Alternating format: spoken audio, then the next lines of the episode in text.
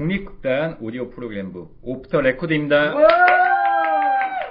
안녕하세요. 이 프로그램은 국립극단 작품에 대한 오디오 프로그램북인데요. 예, 제목 off the record는 두 가지 의미를 담고 있습니다. 오디오 프로그램북이라는 의미와 함께 on the record에서는 들을 수 없는 이야기들을 저희가 담으려고 하고 있고요. 오늘은 그 첫 번째 시간으로 아버지와 아들 준비했습니다. 가장 막내부터 저희 소개하도록 하죠. 예, 가장 막내 나이 35살입니다. 저는 일단 걸판에서 작가 연출 배우를 하지만 아직까지 어떤 거에 안착해야 될지 모르는 방황을 열심히 하고 있는 마치 아버지와 아들 나오는 바자로프를 닮은 어떤 젊은 영혼이 아닌가 싶습니다. 종합 연극인 오세혁이라고 합니다. 반갑습니다. 반갑습니다. 안녕하세요. 저는 국립극단의 내부 고발자까지는 아니고요. 내부자 손신영입니다. 앞으로 국립극단에서 있었던 재밌는 얘기들 여러분과 함께 나누도록 하겠습니다. 반갑습니다. 반갑습니다. 안녕하세요. 저는 심플레이블 편집장 김일성이고요. 어, 여기에서 맡은 역할은 질문맨, 뭐 호기심 천국 이렇게 될 것 같습니다. 제가 뭐 이 작품에 대해서 모르는 거에 대해서 많이 여쭤볼 것 같고요. 거기에 대해서 이제 현장에 계신 오세혁 작가님과 극단에 계신 손신영 PD님께서 좋은 답을 해주실 것 같아요. 자, 그럼 저희 오늘 처음으로 다룰 작품이 아버지와 아들인데요. 네. 제목부터 가죠. 네, 예. 제목부터. 아버지와 아들. 언제가 뭐였죠? 아, 이 또 발음이 나와야 되나요? 이 원제가 원래 fathers and sons라고 해갖고 아들, 아버지들과 아버, 어, 아들들 이렇게 음. 복수형으로 나오는 게 원제였어요. 저는 근데 그렇게 했으면 더 흥미로웠을 것 같아요. 아버지와 아들이라는 제목이 좀 많지 않았나요? 그러니까 저 같은 경우에는 이 아버지와 아들이라고 해서 이게 신구 세대 간의 갈등이나 반목에 대해서 이야기를 한다라는 걸 보기 전에는 아버지와 아들이라는 게 보통 명사로 모든 아버지와 모든 아들들을 얘기하는 게 아니라 정말 특정 가족의 이야기인가라는 생각을 조금 예. 했었거든요. 아버지들과 아들들이었던 원제를 아버지와 아들로 이제 고친 건 사실은 이제 어떤 면에서는 발음하기 좀 음. 어렵다, 너무 예. 길다, 뭐 이런 것도 있었고 예. 좀더 축약해서 요즘 다 축약이 유행이지 않겠습니까? 그래서 아. 예, 아버지와 아들로 했는데 다행히 많은 분들이 이제 어, 좋아해 주시고 많이 찾아주셔서 너무 감사하죠. 그러니까 아버지와 아들이 그렇게 무리한 제목은 아닌 것 같은데. 아, 예, 절대 아닙니다. 예. 뭐 fathers and sons라고 했으면 좀 더 새로웠을 것도 같네요. 근데 그건 사실은 발음이 더 힘- 아버지들보다 더 힘들어서. 그, 예. 그럼 저희 이제 제목 얘기를 해봤는데 본격적인 얘기에 앞서서 인물 소개가 좀 필요하긴 할까요? 먼저 바자로프라는 예, 아, 바자로프는 한마디로 니힐리스트라고 니, 니- 참 어려운 용어인데 니힐리스트라는 건데 예. 니힐이 뭐 라틴어로 뭐 존재하지 않는다 없다 뭐 이런 뜻인 것 같더라고요. 이 안에서는 이제 어떠한 권위나 어떤 가치 의미를 바로 믿는 게 아니라 예. 일단 무조건 부정하고 무조건 예. 의심하고 무조건 다시 보고 실제로 눈앞에 존재하거나 어떤 물질로서는 어떻게 확신이 들기 전에는 그 모든 것도 이제 거부하고 부정하는 예. 그런 이제 철학을 추종하고 이제 실천하는 어떤 그런 젊은이입니다. 하지만 사랑 때문에 끝없는 어떤 비극의 길을 가는 그런 존재가 아닌가. 저 옛날에 그 핸드폰 액정에 낭만적 허무주의자라고 써놨는데 그땐 허무주의자고 싶었거든요. 어. 그렇진 않았지만 만약 가자로프는 낭만적 허무주의자까지는 아니고 그 네. 반대편에 아르까디라는 인물은 좀 낭만적 허무주의자가 아닌가 라는 생각이 들어요. 허무주의 자체를 굉장히 낭만적으로 받아들였던 인물. 예. 그렇죠. 아까 무슨 어떠한 패션이거나 예. 어떤 잠시 트렌드. 예, 트렌드의 느낌. 왜냐하면 트렌드로. 음. 우린 니힐리스트입니다라는 말을 할 때 되게 두, 되게 설레어서 얘기하거든. 음. 근데 그 설렘이 갖고 싶은 장난감이나 어, 확신에 게- 차서. 게 임기를 가졌을 때 하는 그런 느낌이었던 거. 막그 아르카디가 막 이렇게 니힐리스트인가 막 얘기할 때 오히려 옆에서 바자로프냐 그냥 조용히 그냥 가만히 있잖아. 예. 근데 그게 전 되게 좀 인상이 깊었어요. 이두 사람이 이 연극의 가장 주요 핵심 인물이라고 볼 수도 있고 뭐 젊은이들 중에서는 가장 핵심 인물이고 예, 예. 또 다른 인물들이 몇 명 있죠. 네. 아르카디의 아빠 아버지인 그 니콜라이가 예. 있죠. 니콜라이는 어, 첫 단성부터 첼로 연주를 하시는 분 나오시는데 연세에 비해서 왕성한 그 젊음을 보여주시는 어머님이라고 할 수 있습니다. 모든 중년 남자의 어떤 로망인가요? 예. 정말 아들의 어떤 그런 성향이라든가 아들의 새 시대에 대한 그런 것들은 다 이해하고 있고 그걸 따르려고 하지만 소박한 자기의 삶을 되게 만족하는 사람이고요. 그다음에 자기 집 그 하녀의 딸과 어, 사랑을 해서 애까지 낳죠. 그래서 그 딸이 거의 아르까지랑 거의 한 한 살 어렸나요? 두 살. 한 살 많은. 한 살 많은. 네. 예. 페니치카라는 그 여자와 지금 그런 사랑을 하고 있는 뜨거운 아버지라고 할 수 있습니다. 하지만 이 제목에서 보여주는 그 아버지는 아닌 것 같고 제 제목에서 보이는 대표적인 아버지는 파벨이라고 니콜라이의 형이죠. 네. 아버지와 아들이라는 게 생물학적인 아버지와 아들의 느낌이 아닌 것 같아요. 왜냐면 바자로프의 아버지도 그렇고 이제 그 아르카디의 아버지도 그렇고 정말 그냥 아들을 사랑하긴 하는데 치열한 대화의 주고받은 적을 가진 않잖아요. 근데 파벨은 두 젊은이와 계속 뭐 논쟁을 펼치고 좀 비판하기도 하고 영향을 주고받기도 하고 그러다 결국에 마지막에는 인정을 하거든요. 그래서 저는 아무리 생각해도 제목이 아버지와 아들에서 아버지는 파벨이고 아들은 바자로프가 아닌가 그 생물학적인 느낌 아니었던 정신적이나 부자지간 뭐 이런 생각이 그냥 들었는데 제 생각이 틀릴 수도 있습니다. 이 자칫하면 이제 아까 그 바자로프나 아르카디를 니힐리스트라고 했는데 단 한편은 진보주의자라고 얘기를 할 수도 있겠죠 당대 네. 진보주의자 네. 그리고 지금 얘기한 파벨은 보수주의자 네. 양 극단에 있는 인물이라고 볼 수가 있겠죠. 네. 그다음에 뭐 우리 바자로프의 아버지인 바실리죠. 예. 바실리는 이제 바자로프를 굉장히 숭배한다라는 말까지 쓸 정도로 아들을 굉장히 우상시하는데 그럼에도 불구하고 아들의 어떤 사상이라든가 그런 것들 전혀 이해 못하는 음. 인물로 그려지고 있어요. 그리고 그냥 시골에서 그 소일거리로 일사 일을 하는 그런 사람이고요. 집안이 그 넉넉하지 못한데도 불구하고 이렇게 바자로프 같이 영특한 아들을 낳은 거에 대해서 굉장히 자랑스러워하는 아버지죠. 어떻게 보면 되게 일반적인 아버지의 모습인 것 같아요. 음, 음, 음. 음, 그럼 저희 어, 여성 캐릭터들도 있잖아요. 또 여기가 이 작품이 한편으로는 남자들의 이야기인 것 같기도 하지만 여자들이 굉장히 중요하죠. 원래 여자가 남자 인생이 중요한 거니까. 아 그런가요? 예. 뭐, 제가, 제가 그거에 대해서 부정하지 못하겠어요. 부정- 아 예. 왜냐면 저는 지금 한 여자로 인해 적금을 들고 있기 때문에. 그게 중요한 게 아니라 저는 사실은 이 작품의 주인공을 두명 뽑는다면 저는 바자로프랑 그 여자 캐릭터 중에 안나 있지 않습니까? 예, 안나라는 캐릭터 어. 소개를 해주시면 좋을 것 같아요. 가난한 집안에서 태어나서 되게 좀 밑바닥에서 가난하게 자랐던 여자인데 어떤 계기로 이제 돈 많은 부자 지주와 결혼을 해가지고 그 신분 상승을 하죠. 근데 이제 그돈 많은 부자는 이제 세상을 떠나고 혼자 생활을 하면서 자기만의 규칙 속에서 이렇게 살고 있는데 사실은 어떤 물질적인 이제 어떤 부는 누렸지만은 이 한 구석에는 이 삶이 아니라 자기가 아- 알지 못한 새롭고 뭔가 어떤 진출이 어떤 것을 계속 좀 원하는 것이 있는 것 같아요. 정신적인 공허함? 그러니까 정신적인 공허함. 음. 그래서 바자로프한테 매력을 느끼는 것이고 하지만 그것은 공허함을 채우는 정도인 것이지 이것을 확 떨치고 뛰쳐나가가지고 이 정도까지는 아닌 것 같고 그래서 더, 더욱더 어떤 바자로프를 비롯해 남자들 애간점을 녹이지 않나 밀당이라고 해야 되나 아무튼 되게 흥미는 가는 것 같은데 막상 이게 다가오면 딱 거리를 두는 그런 어떤 이 젊은 미망인으로서 그 허무한 그 허무주의에 빠진 바자로프조차도 음, 뜨겁게 만드는 뜨겁게 만드는 네. 아, 바자로프 원래 좀 뜨겁긴 했지만 아, 예. 예, 사랑에 빠지게 만드는 그런 인물이죠. 그렇죠 왜냐면 사랑한다는 고백을 절대 안 할 것 같은데 바자로프는 왜냐면 그것은 허- 무의미하다고 생각하잖아요 그죠? 예. 근데 사랑한다는 말을 근데 막 열 몇 번을 하잖아요 마지막에 예. 막 사랑한다 사랑한다 아 그 장면 꼭 보셔야 한다 여러분. 네, 그 장면은 사실은 그 자- 이게 뒤, 뒤 얘기인데 그 얘기- 장면에서 예. 저 여자 당원이 울었어요 그 눈물 음, 너무 심쿵을 했다고 하더라고요 눈물이 났다고 하더라고요 아, 사랑한다는 예. 그것에 근데 모든 관객들이 그렇지 않았을까요? 전 남자였음에도 불구하고 약간 가슴이 두근거리더라고요 아, 예. 아니, 뭐 그런 의미가 아니라 아, 그냥 알겠습니다. 가슴이 둥글- 예.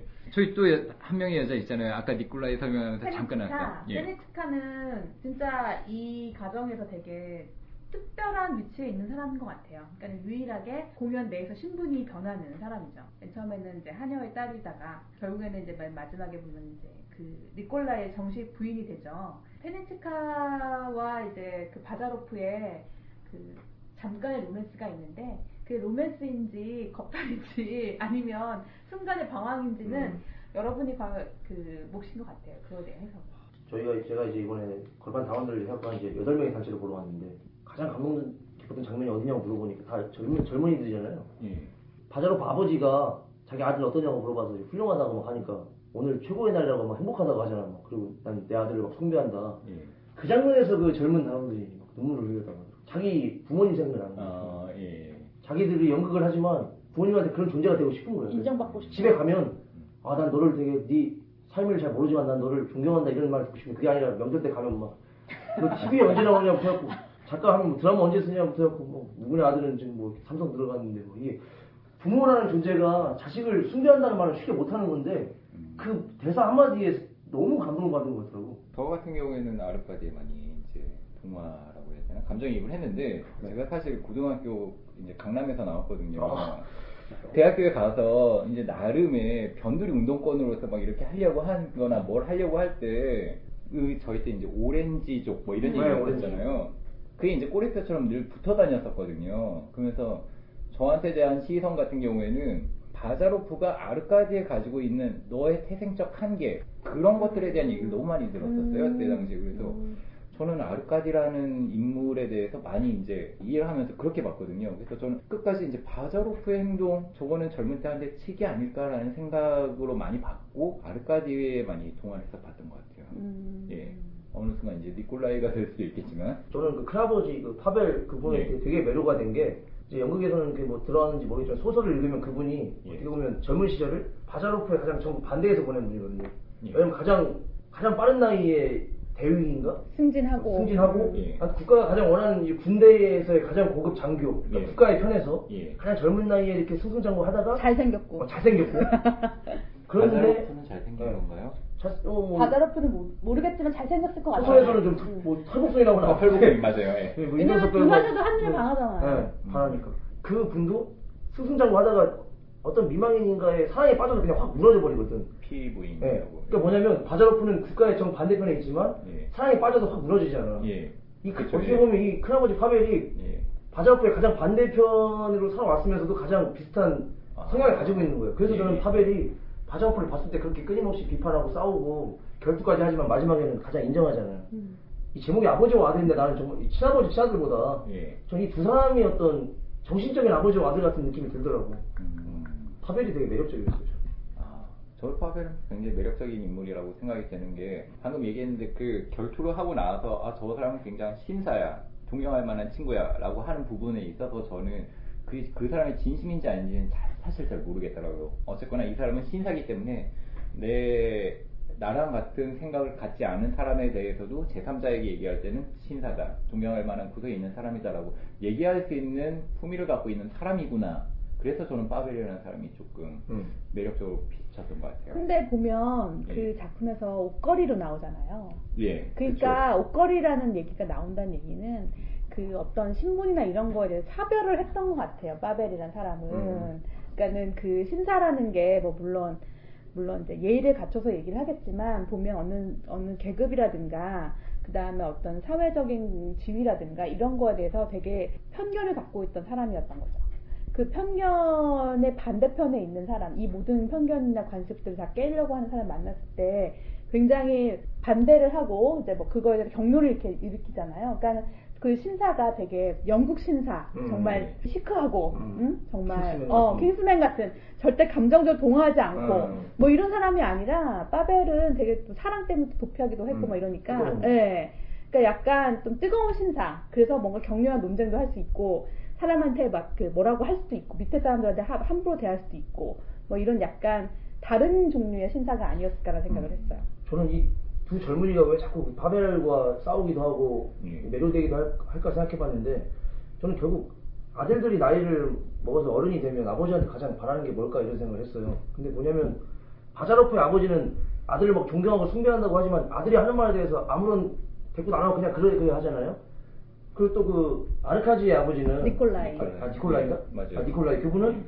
아르카지가 막 전혀 뭐 이런 뭐 니힐리스트입니다 막 이런 얘기 하면 뭐 그래 그래 그냥 하는데 뭔가 어린애 대하듯이 대하는 느낌인 거예요 제가 봤을 때 소설에서도 예. 맨 첫 장면에 아르카지가 대학에 와가지고 같이 집에 가면서 아버지한테 아버지 저는 뭐 이런 걸 배웠고 저는 이렇게 살 겁니다 하는데 그 니콜라 그냥 건성으로 대답하면서 그래 일단 집에 가자 이런 얘기가 나와서 속마음이 나와 아르카지 속마음이 아버지는 나를 아직도 어린애로 보고 있구나 음. 음. 하지만 유일하게 파벨만이 두 사람의 얘기에 반대할 땐 반대하고 더 물어보고 음. 글렀다고 하더라도 리액션을 글러먹고 리액션을 리액션을. 해주잖아 음. 약간 니콜라이는 그런 것도 있었던 것 같은데 그 아르카지에 대해서 아- 어린애처럼 생각하는 부분도 있지만 한편으로는 자기가 아 이제는 나는 구세대로 이제 쓰러져가는 노을인가? 라는 부분도 있었던 것 같아요. 음. 경론하, 경론을 펼치기에는 아 난 이미 조금 노쇠하는 뭐 이렇게 소설 속에는 푸시킨을 읽는다고 하니까 아들이 와가지고 책을 뺐고 음. 다른 책을 읽어라 뭐 이런 부분이 있었잖아요. 예, 그래서 경론을 막안 했던 부분에 있어서는 아들을 그냥 어린애 취급만 해서 그랬던 건 아닐 수도 있지 않을까? 그럴 수도 있겠다 근데. 시곡 에서는 사실은 되게 예. 바실리나 니콜라네 둘 다 아들을 굉장히 이렇게 이렇게 뭐 음. 숭배 예. 난 바실리만큼 숭배는 안 했지만 니콜라도 굉장히 조- 존중을 하잖아요. 존중하는 게 되게 보이는 것 같거든요. 그러니까 약간 소설 소설과 다른 지점인 것 같고 어떤 구세대 나는 구세대니까 나는 끝났으니까 니들 이제 다음 니 세대 니들 세대니까 니들이 하고 싶은 대로 해봐라 뭐 이런 그 원작이 갖고 있는 어떤 면에서의 그 용, 용인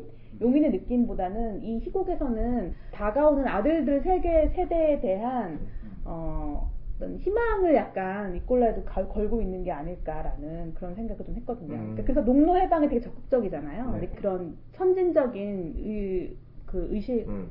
끈 갖고 있지만 갖고 있고 그거를 실천하려고 하는 것도 있고 실천까지 하지만 실천까지 하지만 예. 그지만 나는 이제 어쨌든 거기 안 나와 이런 거 얘기하면 그러니까 계산적이지 못하고 음. 그러니까는 그것이 되게 뭐라 정례화되지 않은 거죠. 음. 그러니까 뭔가 정연화돼서 이렇게 이론적으로 완벽하게 이렇게 딱 왁구가 지어진 생각을 갖고 있는 건 아니고 그런 생각 동경하고 그런 걸 따라야 한다고 시대 흐름에 대해서 맞춰서 가야 한다고 생각은 하지만 아직 자기는 좀 여러 가지를 모르니까 음.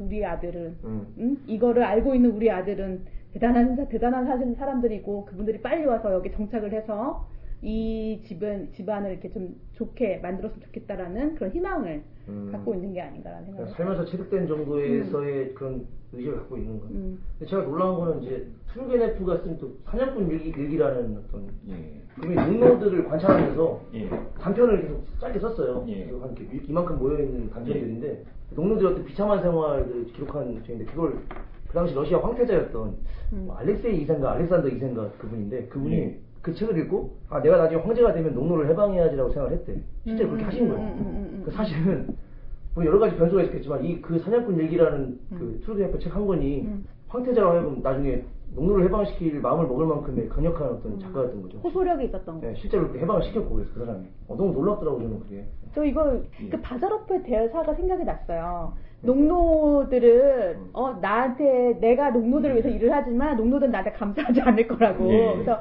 그 얘기가 되게 투르게네프 본인의 얘기가 아닐까, 음. 본인이 정말 하고 싶었던 얘기가 아닐까라는 생각이 들더라고요.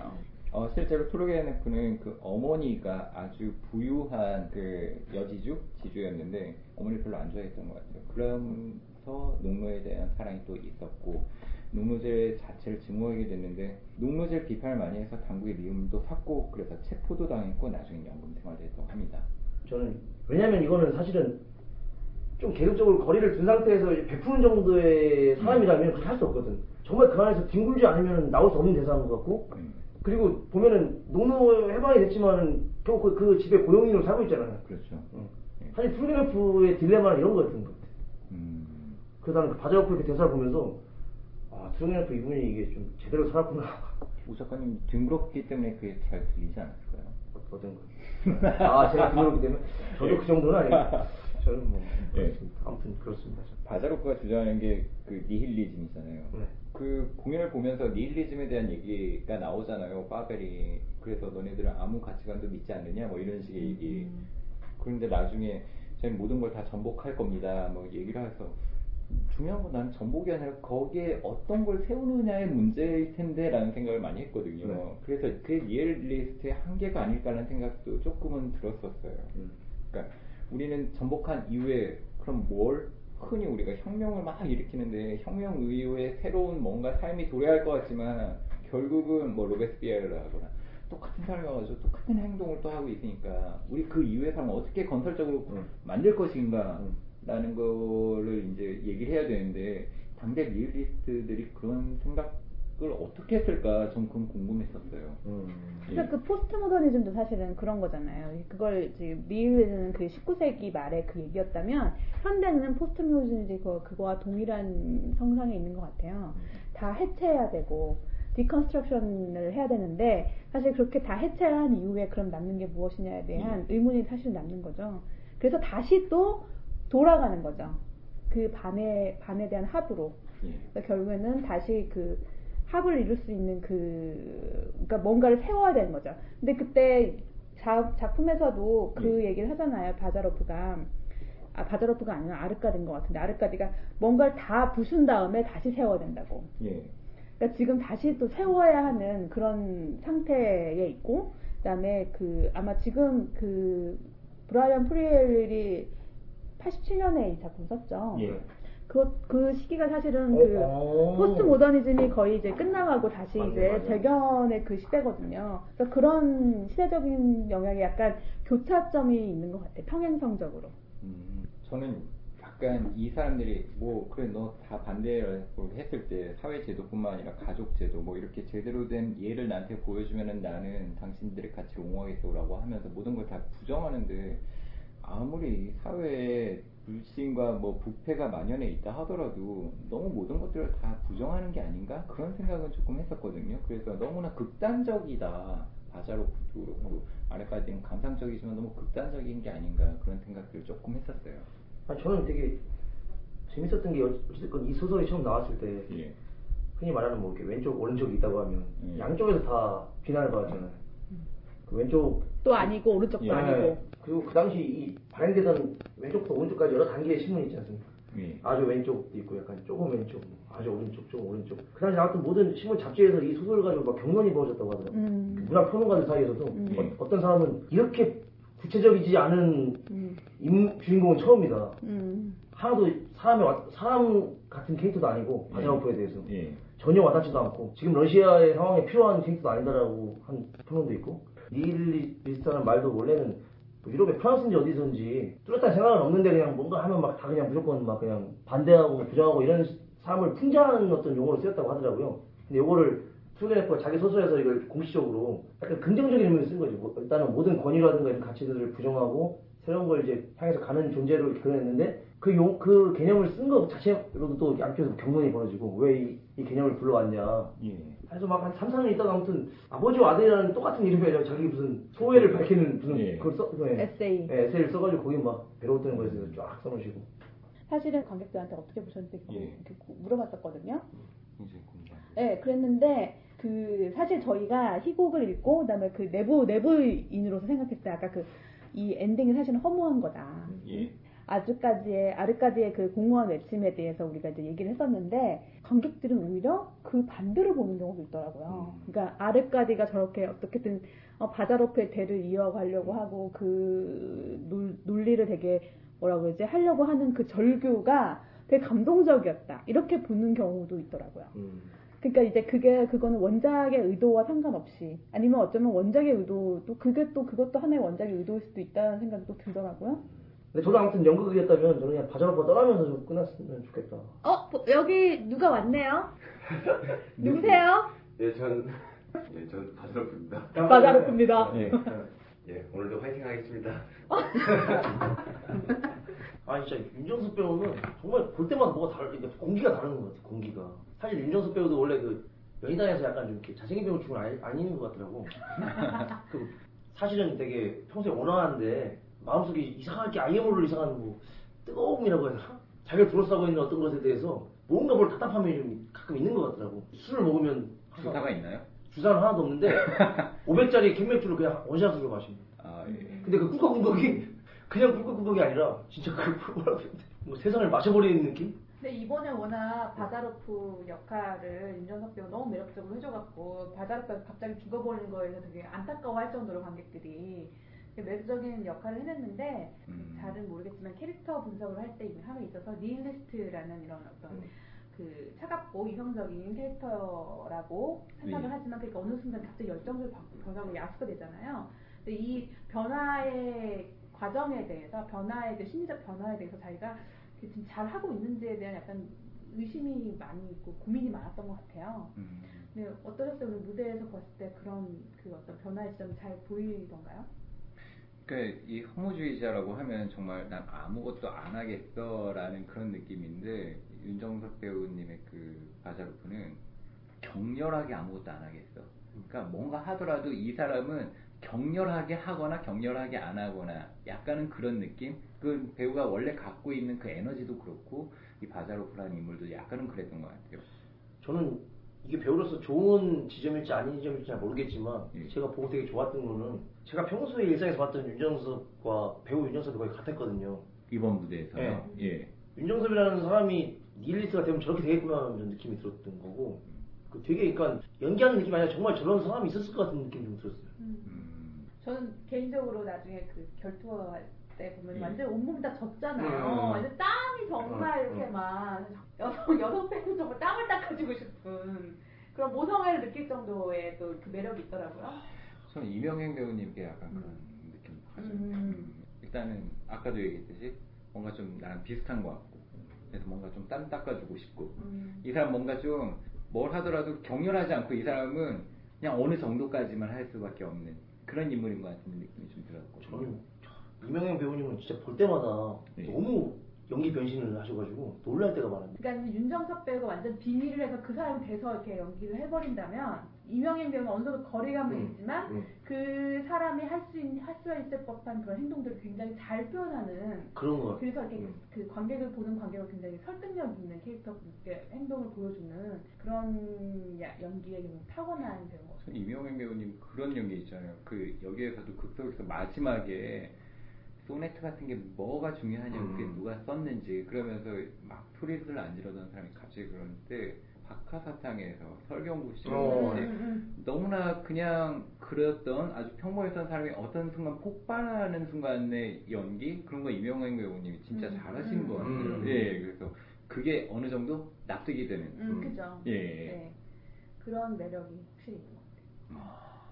그리고 이번에는 사실은 저기 아버지와 아들은 배우님들이 진짜 네. 기라성 같은 배우님들 많이 오셨잖아요. 아, 진짜로. 정말 네. 그건 정말 네. 대단한 것 같습니다.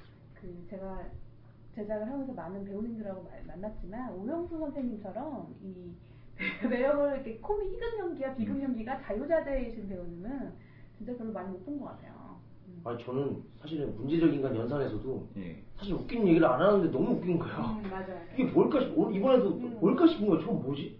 그 해경공 씨에서 그 대사가 뭔지 뭐 제가 지금 잠깐 까먹었는데 어떤 대사 하나를 가지고 굉장히 그 캐릭터 하나를 만들어내는 그런 게 있었는데 이번에도 과장이 아니지 자기야라는 표현이었던가 아무튼 그 대사가 한 두세 번 나왔던 것 같아요. 자기야. 자기야. 그러니까 이분은 그 대사를 그냥 어, 자기화 시켜가지고 하나 그 대사 하나에 자기 캐릭터를 만들어 버릴 수 있는 그런 분이 아니신가. 전 오영수 선생님 뭐 작품 볼 때마다 저분의 캐릭터는 늘 캐릭터로서 살아있다. 남명렬 배우님은 월- 원체 이 외모와 키와 뭐 모든 것들이 훌륭하셔서 딱 그냥 서 있는 자체만으로도 아 당시에 신사도 저러지 않았을까. 걸판에 새로 들어오신 분 중에 나이가 좀 많은 형님이 있어요. 아, 예, 예. 마흔 넘으신 그 예. 이봉화 배우라고 있는데 예. 보고 나오면서 자기는 정말 저런 큰아버지를 갖고 싶다는 거야. 아. 음. 어, 저런 큰아버지가 있었으면 나한테도 그러니까 뭐 어떤 내용과 이런 배경 문제가 아니라 너무 부럽다는 거예요, 자기는. 저렇게 말로 이렇게 설전을 벌일 수 있는. 그러, 아니, 그러니까 되게 그냥 큰아버지 자체가 너무 멋있대. 아. 신사 신사적이고 신사적이고 음, 멋있죠. 잘생겼고 응. 그러면서 논쟁에도 기꺼이 참여하고. 음. 근데 그 캐릭터를 사실 남명열 선배님이라서 그런 것 같아요. 그러니까 보통 우리 안에 큰아버지들은 다 그렇지 않겠지. 막상 보면 너 좀 똑바로 하고 있냐고 돼가지고. 사실 이 우리가 보수적이라고 하면은 꼰대 막 이런 거랑 연결이 되는데 그렇다고 해서 그 파벨이 꼰대라는 느낌은 또 안 들고 가장 매력적인 지점은 인정을 한다는 거죠. 예. 합리적 보수라고 해야 되나? 음. 예. 이해할 수 없지만 인정을 하겠다는 것이 사실은 예. 지금 사실 지금 시대에 가장 필요한 분들이 그런 분들인 것 같아요. 저는 생각이나 철학이나 사상에 대해서 서로 설득시킬 필요 없는 것 같아요. 왜냐면 와 이쪽 왼쪽으로 생각하는 사람이 있으면 오른쪽으로 생각하는 사람이 있으면 나 그냥 이거는 잘 공존하면 되는 문제인데 이걸 꼭 옳고 그르고 막 이 문제가 아니고 그래서 저는 이 파벨이라는 캐릭터 너무 매력적인 이유가 끝까지 이해는 못하지만 인정을 하잖아. 저 사람은 무언가가 있다라고. 물론 개인적으로는 이제 윤호석 배우가 했던 바자로파쇼 같지만 예. 캐릭터 중에 가장 저는 선택이 됐던 거는 파벨이었어요. 음. 그러니까 저런 분들이 이 세상에 특히 대한민국에는 저런 분들이 많아야 된다. 파벨 같은 사람들이 많아, 어른들이 많아야 세상이 바뀐다는 생각이 좀 들더라고요. 사실 남명희아 선배님 같은 경우에는 무표정하게 계시면 되게 무섭잖아요. 좀. 네, 약간 네. 차가워 보이고 냉정해 보이고 근데 실제적으로는 진짜 좋으시거든요. 음, 음. 진짜 유머 감각도 있으시고 그래서 이 실제 성격과 이 배역이 잘 맞아서 파벨이라는 게 사실은 되게 그 까다, 까다롭고 꼬장꼬장한 뒷방 늙은이로 표현될 수 있는 거를 굉장히 매력적인 그 인물로 만들지 않았을까 생각이 들어요. 그리고 이번에 이 공연을 이제 연습을 첫 시작을 할때 예. 양명호 선배님이 거기 연습실에 오셨어요. 그래서 이제 전 만나서 어머 이번에 캐스팅 너무 좋다. 배우님들이 다 너무 훌륭하시 연기를 잘하시는 분이어서 연출에 정말 할 일이 없겠다. 제가 그랬어요. 농담처럼 선생님한테 그때 선생님이 딱 하신 얘기가 아니다 이렇게 좋은 배우들이 있기 때문에 이거를 잘 조율할 수 있는 연출이 필요하다. 음. 그러니까 이 잘하는 배우들을 오히려 잘하는 배우들한테 이렇게 맡겨만 두면 또또 이게 다 흩어질 수 있는 것들을 연출 정말 훌륭, 훌륭한 연출이고 잡아줘야 되고 이거를 이성의 연출이 할수 있을 거라고 생각한다라고 얘기를 하셔서 이 작품에 대한 그다음에 또 연출에 대한 되게 믿음을 가지고 작품을 임했던 것 같고 그래서 이 작품 전체적인 어떤 뒷받 사실 이렇게 딱 빠벨이라는 게 이렇게 확- 사실 남명원 선배님은 주인공 역을 많이 하시는 분이잖아요. 그럼에도 불구하고 서포팅 그 캐릭터로서 굉장히 잘 이 작품 전체를 이렇게 아울러줬던 것 같아요. 대단한 또 독서가이시지 않습니까? 음, 실제로 책도 많이 읽으시고 연극센터에서 예. 연극인에 서재했는데 그 책 목록들이 인문학서적이라고 필요 사회부터 해가지고 막 소설 막 이게 예사롭지 않아요. 스펙트럼이 음, 바벨과 비슷하죠. 그죠. 예. 음. 그리고 좀 되게 놀, 놀라운 논리가 왜 이렇게 책을 많이 읽으십니까 하니까 연극인은 사실은 독서가 가장 어울리는 취미다. 음. 가장 싼 가격으로 가장 오랜 시간을 버틸 수 있는 취- 취미인 것이고 그것이 연기에 보탬이 되기 때문에 책을 읽어야 된다 이런 얘기를 하는데 그것도 조당조당 말씀하시는데 막 설득이 막 되는 거예요. 반성해야겠네요. 저는 개인적으로 상당히 반성했습니다. 왜냐면 그때 만화방을 갔다가 그렇기 때문에 아, 반성이 들어요. 아, 만화도 좋은 거죠. 아, 예. 예. 자, 아무튼 이 작품 그 파벨도 굉장히 매력적인 인물이고 바자로프도 충분히 호감이 가는 인물이고 그래서 트로겐F 자체가 어느 한쪽으로 편향적이지 않게 이 작품 자체를 굉장히 잘 균형감 있게 쓰지 않았나? 오히려 그 균형감 때문에 양쪽으로부터 비판도 받긴 했겠지만 잘 쓰지 않았나라고 저는 어느 한쪽에 딱히 손을 들어줬다라는 느낌은 안 드는 것 같더라고요. 근데 사실은 그렇게 양쪽에서 논쟁이 벌어진 이유는 사실은 어떤 명확한 어- 뭔가 들어있기 때문이라고 생각을 하는 게 있어요. 그러니까 예수님 같은 분도 항상 양쪽한테 비판을 받, 받았잖아요. 한쪽의 입장이 아니라 양쪽의 어떠한 지점도 다 건드렸기 때문에 비판한다고 생각하거든요. 뭔가 자기들 찌르거나 건드리는 무언가가 있었던 것 같아. 흔히 말하는 왼쪽의 그런 젊은이들 중에서도 그 바자로브처럼 뭔가 이렇게 하지만 또 이게 사랑에 빠지- 빠지거나 막 그러거나 이런 사람들이 많았을 것 같기도 하고. 저 여기서 궁금한 게 바자로프가 극 속에서는 무대 위에서는 굉장히 자유연애주의자 같은 느낌의 말을 처음에 알까지한테 하지 않나요?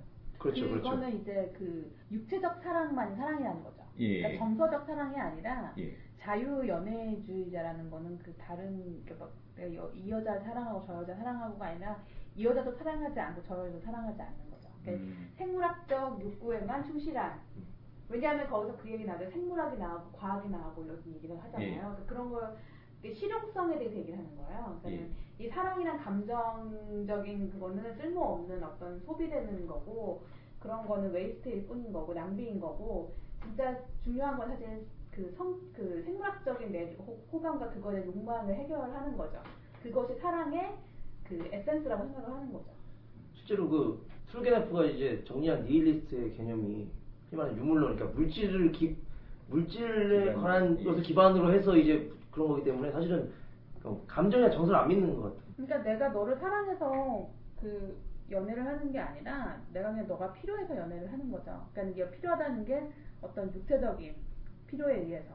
제가 뭐 처음에 그 사랑 얘기를 꺼냈던 게 이제 그 대학 시절에 봤었던 그 경도된 어떤 그 형님들 보면은 두 가지 생각이 있었던 것 같아요. 그 주변에 아 저렇게 학생 운동을 열심히 하면은 사랑할 어, 사랑은 사치야라고 생각했던 사람들이 있고 한편은 또 반대로 굉장히 이제 자유연애 뭐 이렇게 했던 그런 부분이 잠깐 생각이 나서 저도 뭐 대학교 이제 풍물패 출신이지만 예. 보통 풍물 패라는 것이 대학 풍물패가 풍물에 집- 집중한다기보다는 이제 풍물 다 같이 대동 풍류? 쳐야 되니까 예. 다 같이 쳐 공동체 정신 예. 그러니까 사실 흔히 말하는 그쪽으로 가서 그냥 운동으로 가거든요. 이렇게 선배들이 예. 예. 총학생회도 많이 가시고 예. 근데 정말 연애나 이런 것들이 약간은 엄했어요. 그러니까 음. 같은 동아리 안에서 연애를 못했고 예. 하게 되면 뭐 이렇게 회의를 통해 둘이 퇴출시킨다든가 예.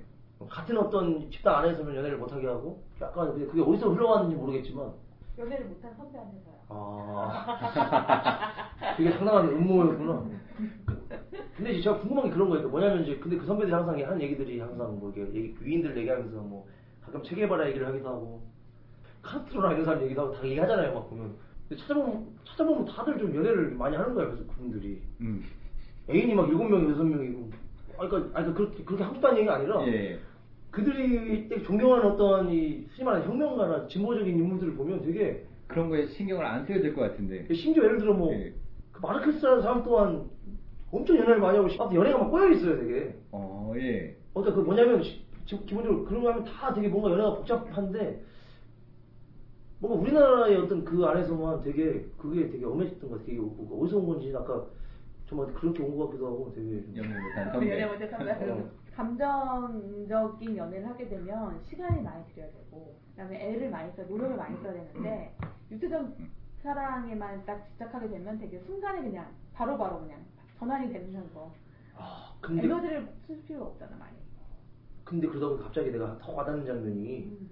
어차피 안나랑 바잘 오빠가 서로 좋아하는 것 같았는데 갑자기 바잘 오빠가 딱 키스를 하잖아. 페니치카한테? 아, 펜시한테 말고 저기 그 안나한테? 안나한테 자, 쟤한테 키스해달라고 해서 입을 맞추려고 하잖아. 예. 그러니까 안나가 당신은 내 말을 이해 못했다고 하면서 가잖아. 근데 왠지 그 느낌이 그 안나가 생각했던 약간 정신적인 사이였나? 갑자기 이런 생각이 드는 아닌가요? 아니요, 제가 그 장면이 정확하게 기억은 안 나고 페니치카한테 키스를 하려던 장면은 기억이 나는데 음. 아, 아마 더 논란이 되는 장면은 그 장면이 아닐까 싶기도 해요. 페니치카는 음. 바자로프가 키스를 할 때 거부를 하는 건가요? 그러니까 맨 처음에는 너무 놀래, 그러니까 몰라요, 모르겠어요. 우리 공연상으로는 맨 처음에 예. 놀래갖고 이렇게 하다가 예. 두번 하잖아요. 두 번 했을 때 정신이 돌아온 듯이 이렇게 밀치죠. 두 번째 했을 때. 저는 약간 놀라웠던 게 이거, 이거였어요. 입을 맞춘다는 것이 예. 정말 사람과 사람이 입을 맞추는 것이 아니라 예. 어찌됐건 이 바자로프는 가장 밑바탕에서 시작을 해가지고 결국 모든 걸 없애려고 하는 사람인데 예. 이런 사람이 어찌됐건 자기보다 약간 높은 위치에 예. 다른 계급에 있는 여자를 사랑하잖아요. 예. 근데 그 여자는 입맞춤을 거부한단 말이죠. 예. 흥미는 같지만. 예. 그런데 이제 주변을 보니까 같은 바탕이 있었던 페이치카가 있었는데 예. 이 페이치카마저도 처음에는 받아들이는 듯 하다가 그냥 벽으로 도망쳐버리고 예. 결국 결혼을 해서 그 집안의 저기가 되잖아. 예. 많이 되잖아. 예. 그러니까 그 어, 바자로프는 두 가지의 사랑을 다 실패한 음, 그렇죠. 음. 그러니까 자기보다 위 사람하고의 사랑도 실패했고 자기랑 동등하거나 약간 아래인 사람과의 사랑도 실패했다라는 음. 그런 게 느낌이 왔다는 그런 말씀이신 예. 거죠. 그리고 그 니힐리스트라는 것의 그 근본 자체가 그런 게 아닌가. 그래서 그냥 떠난 게 아닌가. 뭐 이런 생각이 좀 들어요. 근데 그 베- 페네치카와 그 키스 장면은 그 두 가지를 해석을 하더라고요. 그러니까 처음부터 페네치카가 바자로프한테 반했다. 예. 그래서 왜그뭐 뭐 자기 애가 밑장인가 뭐 걔가 밑장. 아팠을 아팠을 때 아, 예. 도와주잖아요 예. 바자로프가 그때부터 이제 되게 나랑 가장 유일하게 이제 말할 수 있는 사람이 당신이다 뭐 바자로프 그렇게 고백을 하기도 하고 니콜라이도 바자로프 너 당신 되게 좋아하는 것 같아라고 페네치카한테 얘기하기도 하고 그래서 페네치카도 그 부분에 있어서 이제 바자로프를 의식하고 있었다고 생각하는 사람이 해석이 이제 있고. 예, 해석이 있고 예. 또 다른 해석은 바자로프가 너무 이제 그 안나한테 대차게 채여서 그 상처를 치유받기 위해서 예. 상처받은 자존심을 치유받기 위해서 예. 페네치카 어, 일종의 좀 만만한 거죠 어떤 면에서는 그래서 페- 페네치카를 건드렸는데 그 페네치카 그거에 대해서 또 분노를 한 것이다 나중에는 뭐 이렇게 두 가지로 해석하는 사람들이 있더라고요. 한 가지 전 해석 덧치면은 음. 그 장면이 필요했던 거는 파벨과 바자로프 사이에 결투가 있어야 되는데 이 도화선이 될 만한 사건이 하나가 어? 벌어져야 되는데 그 사건을 일으키기 위해서 이 장면을 집어넣은 게 아닌가라는 생각 조금 사실 파벨이 결투를 신청한 이유 또한 바자로파 무례하고 이런 걸 떠나가지고 나는 파벨 또한 저는 페이치한테 좀 마음이 있는 것 같아요. 질투에 대한 어, 어. 결투였다. 방금 전까지 바자로프랑 막 어떤 생각 때문에 싸우고 차업 때문에 싸우고 이랬는데 결국은 나이를 먹었음에도 불구하고 사랑 때문에 결투를 신청해버리는 것 같은 거예요. 근데 그게 부끄러웠을 것 같아요, 저는. 왜냐면 이 사람은 찬란한 미래가 있었지만 사랑 때문에 막, 망, 망했던 사람이잖아요. 근데 또 나이를 먹어서도 사랑 때문에 결투를 막 신청할 정도로 뜨거운 사람인 것 같아요. 그래서 페이치카랑 바자로프랑 약간 서로 마음이 있었던 것도 좀 맞는 것 같고. 페니스가 좀 묘연한 느낌에 예, 이 사람에게도 조금 열어놓고 저, 저 사람에게도 열어놓고 그렇지 않았나 싶어요. 아, 그렇게 예쁜 여자였나요? 아니 뭐 이게 꼭 나쁘게 꼭 해프다 어장관리다 이런 게 아니라 지금 니콜라이에게는 사실상 그걸 못하고 있잖아요 만족을 100% 만족을 못하고 있으니까 그 공백을 단 한 사람이 아니라 여러 사람으로부터 좀 채우지 않았을까? 라는 생각이 조금 들더라고요 그 제가 여자로 생각했을 때는 예. 제가 페니치카라면 예. 마님이 돼야 되지 않겠습니까? 마님이 돼야 되는 지금 애도 낳고 마님이 돼야 되는데 예. 행동 거지를 굉장히 잘해야겠다는 생각을 항상 하고 있을 것 같아요. 행동 음. 거지를 되게 조심해야 될 것 같다는 생각을 할 것 같고 그래서 항상 이렇게 뭐라 그러지 막 튀지 않게 행동하려고 그러다 보니까 뒤에 조용조용 조용 조용 그러면서 바다로프나 이런 사람들은 그 집안 사람이 아니고 외지 외부 사람이잖아요. 그러니까 조금 더 편하게 대할 수 있었을 거라는 생각이 들어요. 그러니까 집안 내부에 있는 사람들은 평가를 하는 사람들이잖아요. 제 내부에 있는 사람은 분하샤부터 시작했고 뭐 파벨도 그렇고 다 자기를 어떻게든 평가를 해서 이 집안에 마님이 될 만한 사람인지 아닌지를 이렇게 평가할 사람을 생각을 하는데 바다라프는 그런 거에 되게 자유로운 사람이군요. 외부에서 온 사람이니까 이 사람한테만은 좀 더 그 자기가 갖고 있는 음. 젊은 여자로서의 분석을 좀 더 잘 자유롭게 얘기할 수 있지 않았을까? 저 이거 준비하면서 올가는 여기 왜 나올까요? 이런 거 간단하게 짚고 넘어가면 좋지 않을까요? 올가는 사실 그, 그 몇안된 여성 캐릭터 중에서 예. 가장 이해하기 힘든 캐릭터 중에 하나인데, 이제 우리가 안나가 왜 올가랑 이렇게 친한지에 대해서 우리가 생각을 한번 해봐야 돼요. 이게 원래 소설에서 보면은 안나가 부유한 남자랑 결혼을 해야 되잖아요. 예. 그러면 자기 신분 세탁을 해야 되는 거죠. 예. 그래서 자기 먼 친척 중에 음, 예. 그 귀족이라든가 음. 이런 사람이 뭐가 있는지 찾았을 때 이 올가 숙모가 있던 거예요. 이분이 지금 그 공주라고 나오는데 사실 공주가 아니라 공작이라고 하더라고요. 음, 그 예. 원작에서 보면 그 공작 부인인데 근데 이 사람이 치맥기도 있고 되게 괴팍하고 음. 여러 가지로 이제 정상적이지 않지만 그럼에도 불구하고 이 사람의 신분이 필요했던 거죠. 음. 그러니까 이제 어떤 면에서는 신분만 남아있는 껍데기 같은 귀족, 구세대의 모습이 음. 올가라는 인물을 통해서 보여주는 게 아닐까라는 생각이 들었어요. 아, 저는 보- 이해가 확 왔어요. 저는 보통 이제 이렇게 약간 뭐 정신 없는 음. 캐릭터가 나왔을 때는 그들이 뭔가 하는 말 자체에 음. 대단한 의미가 있잖아요. 정신병자 마냥 어떤 영화에 나왔다면 음, 음. 그들이 하는 말이 나중에 진짜였네? 뭐 음. 이렇게 되는데 올가가 하는 얘기가 음. 의미가 없는 거예요. 그죠? 정, 그러니까 정말로 의미 없는 말을 해서 의미 없는 존재가 되니까 음. 아 이게 이게 확 가네 예를 들어 옛날 우리 예. 머신들이 돈 모아서 막 이렇게 족보 사고 예. 뭐 이런 느낌이 그 역할인 것 같아요. 음. 지금. 한편 이런 생각도 했었어요. 바자로프가 모든 걸다 니힐리즘, 음. 모든 건 다 의미 없다. 예술도 의미 없다라고 하는데 올가라는 여성이 저기 앉아 있는데 저 사람이 예술일까? 음. 현실 세계에 아무 도움이 안 너무 되는. 또 아름답게 그리신 거 아니에요? 너무 또 아름다우신 것 같습니다. 예. 제가 봤을 때는. 것 같아요. 네, 너무 이게 좀 아니, 미. 미화적. 어. 아니 저는 투르게네프가 아니라 아까도 뭐 얘기했잖아요. 이제 브라이언 프레일이 이 자체를 투르게네프의 소설에서 10개에서 두세, 두세 가지를 갖고 오면은 버릴 수도 있었던 캐릭터고 음. 근데 왜 여기 계속해서 남아있지 무대에? 그러니까 그게 어떤 일종의 예. 화석 같은 인물인데 음, 음, 그 예. 타이틀만 있는 인물인 거죠. 근데도 사람들이 쩔쩔매잖아요. 음. 그 타이틀 때문에. 음. 특히 안나가 음. 얼마나 잘하는지 다 보셨죠 무대에서. 네, 네. 뭐 음, 괜찮으세요. 뭐 이렇게 뭐 이렇게 항상 이렇게 케어를 하는 거 보면 그 당시에 잘은 모르겠지만 이 공연 상에서 이 신분이라는 게 되게 중요했고 그것이 안나에게 얼마나 큰 의미가 있는지 예. 가 되게 극명하게 드러나는 것 같아요. 그러니까 바자로프는 더갈 수가 없고 음. 왜냐면 이걸 포기해야 되니까. 그러니까 자기가 이제까지 예. 쌓아놓고 이 안나라는 이 이상한 사- 아, 이상한 올가라는 이상한 사람을 자기가 이렇게 모셔가면서까지 자기가 지키려고 했던 음. 그 성이 무너지는 거잖아요. 바자로프랑 가게 되면. 아, 근데 아까 김일성 편집자님이 얘기하신 게그 예. 작가 의도 했을 수도 안 했을 수도 있는데 예. 어쨌든 한 무대에서 바자로프가 막 그 예술에 대한 열변을 토하는데 예. 저기서 뭐 막 뭐라고 막 중얼중얼 거리잖아요. 어 이게 어, 인생의 예술. 아니 뭔가 확 오네. 근데 물어볼 수는 없지만 느낌이 확 오네. 아니, 그러니까 작가분이시니까 누군가 등장 인물들 이렇게 무대에 불러 드릴 때는 그 이유가 있잖아요. 이유 없이 등장 인물을 불러드리지는 않잖아요. 딱히 저는 거기서 자유롭게 저는 이제 걸판 단원들 다 출연시켜야 되는 게 있었어요. 아, 예. 열- 당연히 배우가 12명이면 12명짜리 만들고 예. 좀 할 말이 없습니다. 이런 거 재밌네요. 예. 이런, 이런 게 완전 비하인드네요.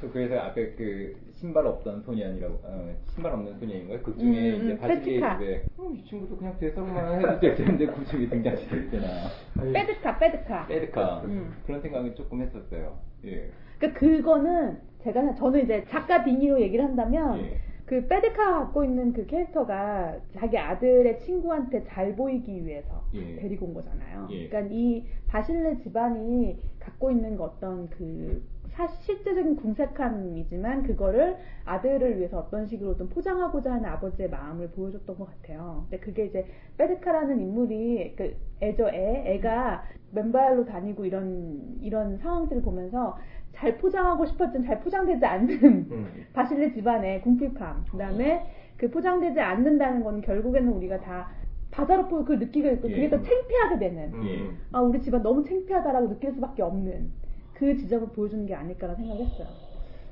저희가 그, 그 각색과 재창작에 대해서 이렇게 얘기를 했을 때 김은성 작가님께서 하셨던 그 주옥 같은 말씀 중에 한 분이 음, 주옥 그쵸. 같은 어 주옥 같은 말씀 중에 하나가 음, 원래 각색 작가들이 제일 만나고 싶어하지 않은 사람이 소설 전, 전공자이다. 음. 그 얘기를 하더라고요. 음. 그러니까 소설 전공자 너무 그래도 많이 알고 있는 거야. 근데 이 많은 거를 다 이 희곡에 담을 수 없고 그렇지. 그리고 내 작가가 하고 싶은 말이 있는 거고 분명히 음. 그랬을 때 이 그 원글 원작을 알고 있는 사람들은 이 작품에 대해서 불만족할 수밖에 없고 음. 음, 열 가지가 있는데 왜 두 가지밖에 안 왔냐 이런 식의 불만족할 수밖에 없고 그 다음에 또 그 작가 입장에서는 또 뭐가 있냐면은 열 가지를 다 담은 정말 정말 그 원작과 정말 동일한 퀄리티의 작품을 만들 수 없고 그 고전이라는 게 그냥 나오는 게 아니잖아요.